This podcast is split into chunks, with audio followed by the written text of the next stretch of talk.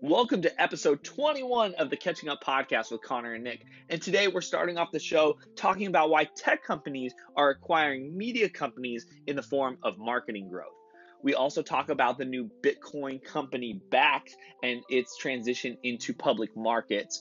We talk about tipping content creators and with companies like Portal and YouTube, are they going to start using cryptocurrency to paying back their creators on the platform? And lastly, we end the show by talking about the books that we're reading and why.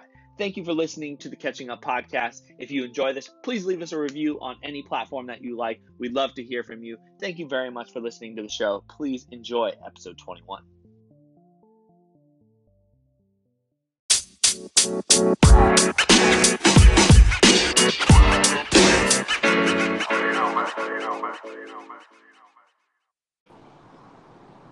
Nick. Good morning. Happy Friday. How are you doing today? I'm good. Good. How are you? Uh, I cannot complain whatsoever. I'm walking through the international district of downtown Seattle right now. Awesome. And uh, this neighborhood's still pretty quiet from some of the other places. I remember I recorded this one once I recorded this show while I was walking through Pike Place Market, and that was just a terrible idea. um, and it was just too loud, so it's still kind of sleepy around here. Um, but how was your week? You do anything exciting? Uh, the week, man, the week's been great. Um, closed another customer for Founders Live, the partner uh, sponsor. Wonderful. So. I'm happy about that. And um, that's something that might spread to min- many other cities. Uh, we had Salt Lake City launch the other night, and um, I then had some random person. Uh, uh, he was actually at our last event in Seattle, and he, you know, reached out to me and said, "Hey, I want to start this in Buenos Aires, Argentina." Whoa. so I met with him because uh, he was in Seattle for a short period of time, and uh, if everything goes well, we'll be launching in Argentina this fall in South America, man. Oh, so, that's a big deal. Congratulations. Thanks. Yeah, it's, it's it's spreading around the world. Yes, it is. That's so cool. Um, what a fantastic week. That's some yeah. incredible news. Real successful. Yeah, very exciting. Awesome. Really cool. Well, let's jump uh, into this week's topics, and I'll kind of start off. Um, TechCrunch released an article about one of their what they call app investigators found out deep inside the code of Snapchat is this project deemed Project Eagle. And what mm-hmm. Project Eagle is is it's kind of a extended play on what they did in 2016 with their integration with Shazam, but it looks like what they're moving into is a way to be able to scan certain objects and it point to lots of other third party services, but it's more focused on pointing it at Amazon. So you can find something in the real world, point your Snapchat camera at it, and just buy that thing on Amazon. And so, is this at all interesting to you, Nick? Do you think this is something that's going to help Snap uh, get over their three hundred million dollar loss this year? I, you know, I think it's interesting. I, I'm, I'm curious of the experience. I mean, it all comes down to how how accurate in in the end user experience is that fluid? Um, does it is it quick? Or you know is it janky? And so i actually think it's I, I man when you brought this up i didn't know about this. I was like this is kind of cool. Um, it does it's the kind of the evolution that we've been thinking about or talking about for a while um, i know that you know some you know the company that we've been around for a while here in Seattle, um, you as well, uh, has thoughts around this, and I think like you know I, I don't know if it I don't know if it's if it takes uh, Snapchat to bring it to the world, um, but it's an interesting direction for sure. Yeah, I mean the the opportunity of being able to discover it, any product or service or thing that you can buy, whether it's digital or in the real world, and be able to like look it up on demand is 100% going to be a thing one day. Uh, yeah. I, I think technology is going to solve that problem. It's just a matter of who's going to solve that problem. And it's, I, I, just, even though I shared this, I, I really wasn't as excited as I think maybe a year ago I would have been. Mm. Uh, but that's also because some of my priorities changed and the things I'm working on have changed. And I just don't think that's going to bring people back to Snapchat.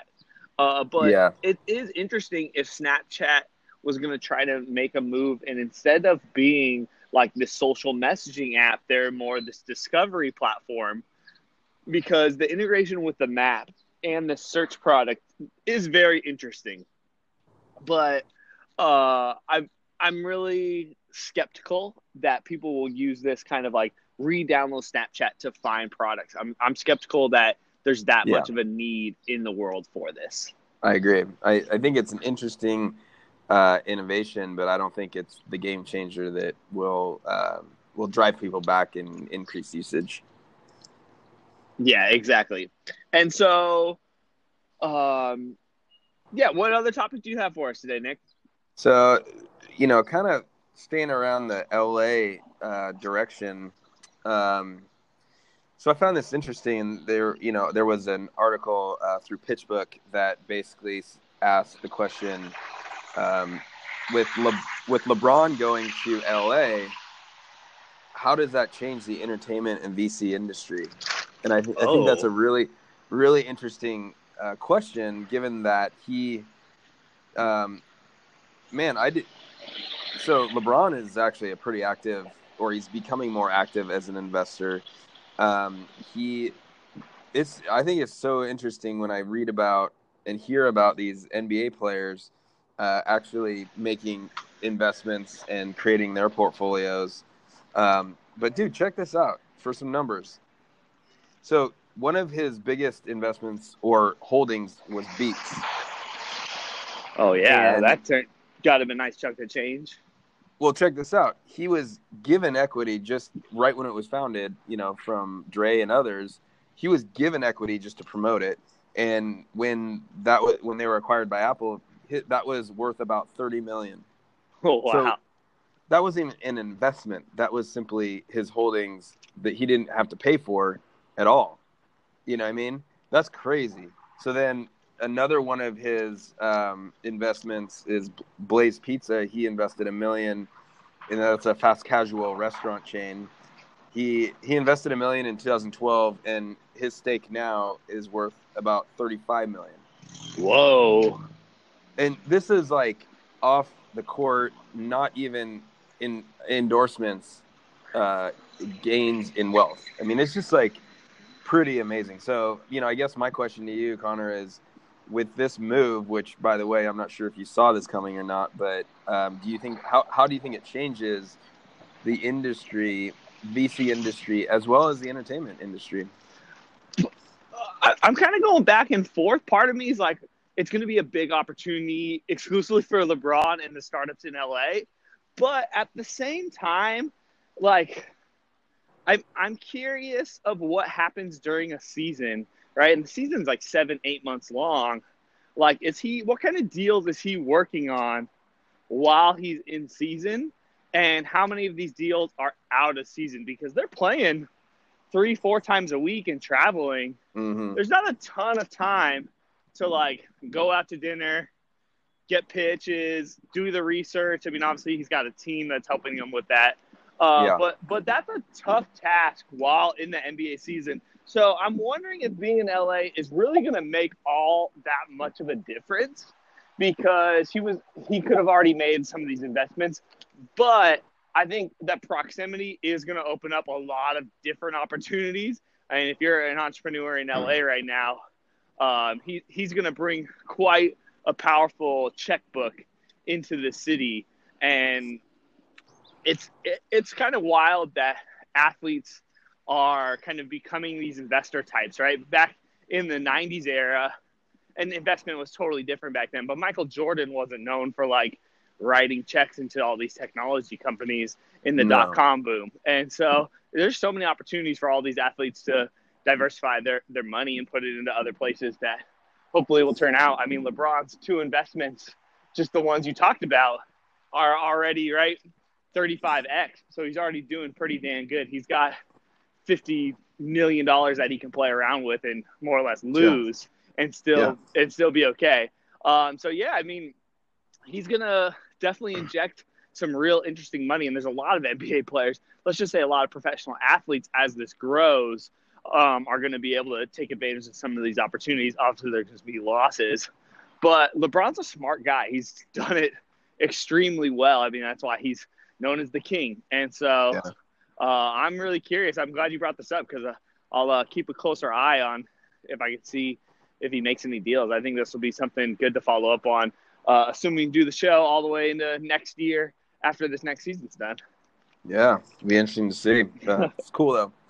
Um, yeah. So, so what, what what's this about the um the this Reddit wins the internet? So uh, I I deem for everyone listening out there that Reddit and the Avengers and specifically Thanos from the Avengers won the internet this week. So Reddit is, in my opinion, it really is the front page of the internet. Um, mm-hmm. It's it's where all the viral trends start. It's where so many of these things we see on not Snapchat, but Instagram, Twitter, Facebook, even sometimes YouTube. They all get their initial traction on Reddit.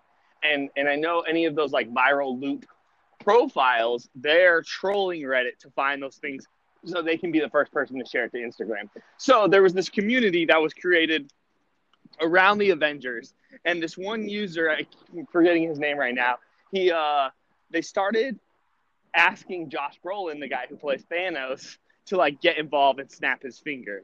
And the whole point was just like in the movie of the the most recent Avengers, that they're gonna uh, balance out the world and they're gonna eliminate one of every two people. Sorry if that's a spoiler for anyone who hasn't seen the movie.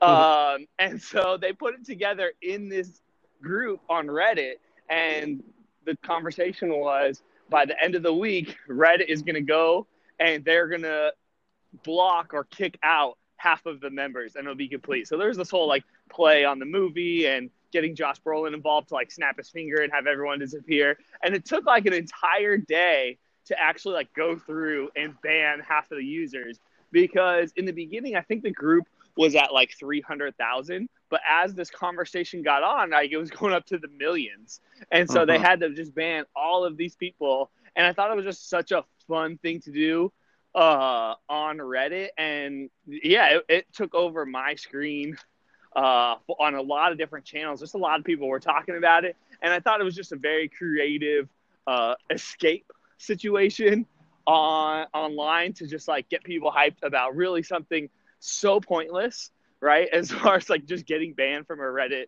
subthread. Uh, but yeah, it was just something I want to bring up. I, I can't imagine it hit a ton of people's radar if you weren't in the Reddit scene. Um, but I just thought it was something really interesting that went on this week. Yeah, it's funny. I, I this at the end of the article it sums it up by saying it really embodies the spirit of the internet, uh, banding together in mass around something relatively meaningless but somehow decidingly awesome and hilarious. Like you know, sometimes you got to sit back and just kind of appreciate like these funny little yeah meaningless r- random things that there's they're all just it's positive it's not you know it's not negative there's not a lot there's not a like hate i mean there's probably some questionable you know comments and whatnot but uh, outside of that like it's pretty cool that it's just funny and random and you know they even get josh brolin involved and you know it's pretty funny yeah, yeah. The, the influence of the internet is so weird i mean this this is modern entertainment right? It For is. like people to come together and millions of people can come and socialize with each other. And like my girlfriend and I, we were waiting all week. Like, I can't wait till I get banned. And we both got banned. Um, and so we kind of thought one wouldn't be banned and one would be. Um, but we ended up both being losers on that one. That's hilarious. So, what's the last nice. topic of the week, Nick?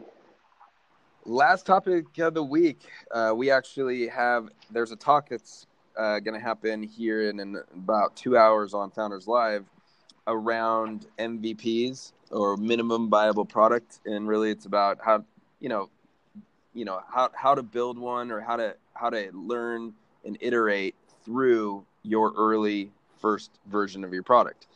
And um, you know, Connor, Connor, what's your take on you know a first version, an MVP? And this could this could change depending on the, the company. But, you know, I, I kind of thought about it and I'm like, you know, do you build, do you buy, or do you rent? And let me explain those real quick. Uh, building, that means you're going to take, you know, it's going to, you're going to spend hundreds of thousands of dollars, possibly, you know, six to 12 months, if not longer. um, you have to have a team or some sort of you, need, you need to get it built. Um, you could buy it um, in ways that maybe for a for a price and a quicker creation or some sort of already created product, you can buy that, and that might be a high price. Or you could rent it, and I would I would consider what I'm doing right now with Founders Live is I'm renting um, an early version of a product. You know, we we use a platform called Mighty Networks that provides the software and the technology to grow our community. And my choice on that was to save it. I, I was able to quickly get things going and grow the brand versus you know, you know, have to go somehow get or raise, you know, half a million dollars, then find a team to build it, which would take six months to a year, to then only start to start from zero to build, you know, grow a community and grow your user base.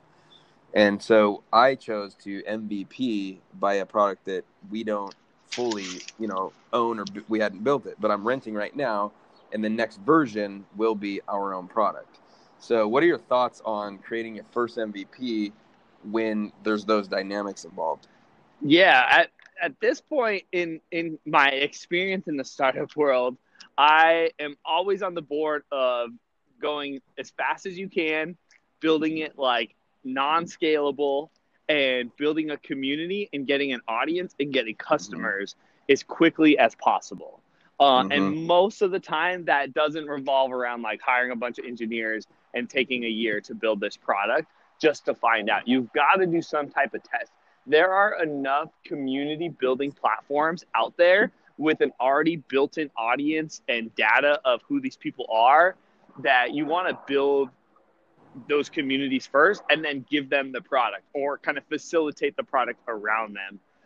And so, uh, it's it, there's just so much access to build a Facebook group or to build a community on Twitter or uh, you know use Mighty Networks, right? There's all these tools and platforms coming out there that make it so easy. I kind of shy away from like if you build it, they will come. I just don't yeah, yeah. think that I just don't think that works anymore. And if yeah, you totally. if you don't have a customer base, like it really doesn't matter what you build. Exactly, and you know what I've learned. Uh, yeah, of course, there's risks, and at some point you need to have your own your unique IP, and what what do you own to mitigate that risk of things happening outside of your control? But it's just exactly what you said, and I tell this to entrepreneurs all the time now. You you got to get momentum, and you got to get what you know what traction really is is who in the market, whether it's a consumer facing product or businesses for B2B, you need to get them around your brand using your thing and show the movement and the traction in the market and you can't do that if if you're waiting or building behind the scenes for months and years. You like there it's impossible. And what investors want to see is oh okay are people around this brand? Are they experiencing it? Uh, what's your growth? And yes you can do that with what would be called a minimum viable product that might even not be uh, an initial originally created thing for you and your company um, by using like a community building system like I have or a Facebook group. And if you can show, you know, tens of thousands, hundreds of thousands of people are interested, dude, you will attract enough capital and team members to build something. Oh, certainly. Yeah. If you're getting that kind of attention, I mean, there's going to be money coming your way in some type of way, whether that's through sponsorship or through fundraising. Yeah. Um, that's, that's a powerful group of attention that you like. Get. I've, I've, I've read about brands that they just, they're just on Instagram and they have millions and millions of followers on Instagram and they build companies around that. Like their, their technology is simply Instagram. yeah, it's just a community. It's a it's a community and it's a channel and it's it's media. And so, you know, consider that when you're thinking about what's phase 1 of my company and product, it can very well be not even built by you. And that's in my opinion the best first move to get traction uh, and grow brand. I 100% agree. Yeah. And so when when this talks in 2 hours, who's it with? Uh Craig Damelo is uh, one of our. He's a good friend of mine, and he's a, a pretty pretty strong user of Founders Live, and he um, he has a couple focuses uh, in terms of his job, but he really, in the end, he you know calls himself a, a innovation coach, and he does a lot of um, work with large and small companies to come in and, and really understand, you know, um, innovation, product creation, customer development. And so he gives a talk usually about once a month, once every couple months on customer discovery, customer creation, and innovation uh, of building products. And so um, it's gonna be a great one, man. That's awesome. Well, that yeah. is the end of our show today. Nick, you got any parting words uh, for our listeners? Nope. Uh, have a good weekend. If you're in Seattle, enjoy the great weather. If you're somewhere else in the country, uh, hopefully you're not overheating, not, not melting. yeah. Well, well, thanks again for uh, talking with me here on episode 19 of the Catching Up podcast, and I will talk to you next week. See you.